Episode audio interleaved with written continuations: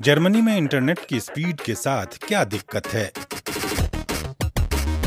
दूसरे देशों के मुकाबले जर्मनी में स्पीड बहुत ही कम है। इंटरनेट स्पीड रैंकिंग में जर्मनी 35वें स्थान पर आता है। लेकिन क्यों? ये जानने के लिए थोड़ा पीछे जाना होगा। 40 साल पहले ये जर्मनी के चांसलर थे। उन्होंने घोषणा की, जैसे ही तकनीकी जरूरतें पूरी हो जाती हैं डॉयचे बुंडस्पोस्ट तेज़ी से integrated broadband fibre optic network तैयार करने पर काम शुरू करेगा। ये 40 साल पुरानी बात है। अगर स्मिट की योजना को लागू कर दिया जाता तो आज जर्मनी में सबसे एडवांस फाइबर ऑप्टिक नेटवर्क होता।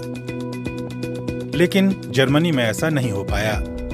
देश के 10 प्रतिशत से भी कम घरों में 50 मेगाबाइट प्रति सेकंड वाला इंटरनेट कनेक्शन है। जर्मनी को तेज इंटरनेट चाहिए, और सिर्फ़ महामारी के दौरान ही नहीं। जर्मनी एक हाईटेक देश है। अपने आप चलने वाली गाड़ियाँ जल्दी ही सड़कों पर होंगी।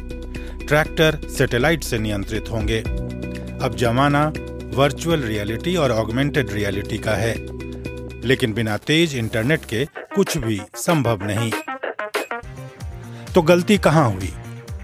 1980 के दशक में चलते हैं। 1982 में नई सरकार ने सत्ता संभाली। हेलमुट कोल चांसलर बने। उन्होंने फाइबर ऑप्टिक नेटवर्क की योजना को रोक दिया।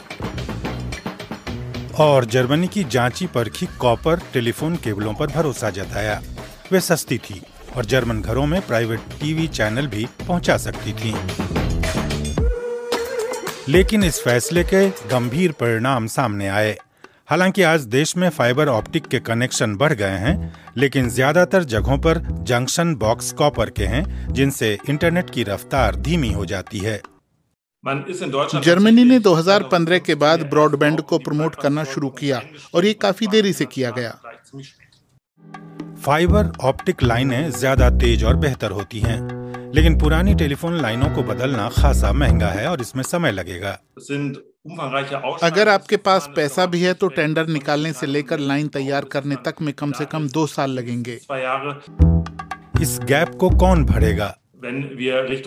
जर्मनी में फाइबर ऑप्टिक का विस्तार करना है नेटवर्क की गीगाबाइट सप्लाई बेहतर करनी है तो 2030 सही समय है। जर्मनी के आर्थिक मंत्री इस बारे में एस्तोनिया से मदद लेने के बारे में सोच रहे हैं। जर्मन नेटवर्क की समस्याएँ, उसकी प्रतिस्पर्धी क्षमता और विदेशों में उसकी छवि को नुकसान पहुंचाती है। लेकिन जनवरी में आई एक खबर बदलाव ला सकती है। जर्मन संसद ने फैक्स मशीनों से छुटकारा पाने का फैसला किया है।